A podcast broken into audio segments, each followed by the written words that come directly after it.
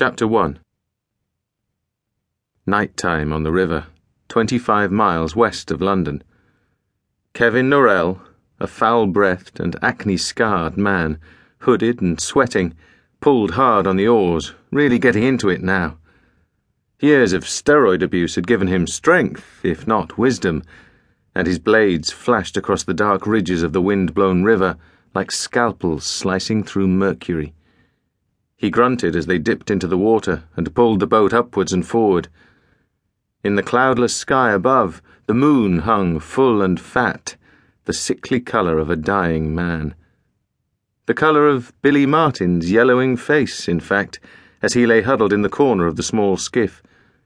His hands were bound with twisted coat hanger wire. His mouth was pulled into a painful rictus by a gag made from his own shirt. Trembling, he pulled his legs protectively in towards himself. For God's sake, keep still!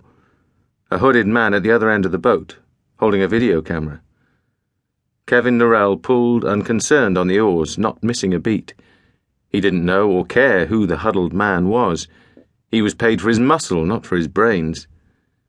Billy Martin cared about something, though. You could see it in his rat like eyes as they flicked from side to side like a warning finger. Never work with bloody amateurs. The hooded man with the camera again. This isn't a steady cam, you know. Billy Martin twisted his face and managed to move the gag a little. You think you're scaring me? You're not. Who do you think you're dealing with here? With you, dear boy.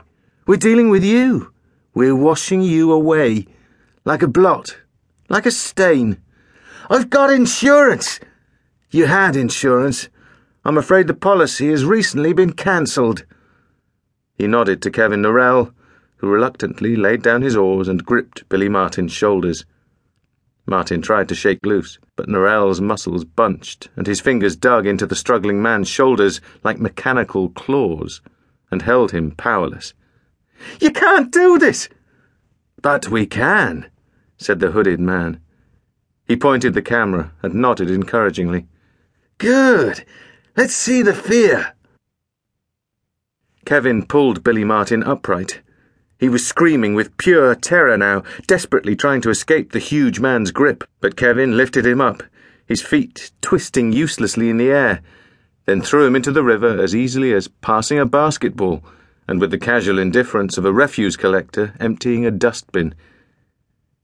Billy Martin's scream rang in the night air like a steam alarm as he crashed into the cold water, his arms burning as he strained against the wire holding him, desperately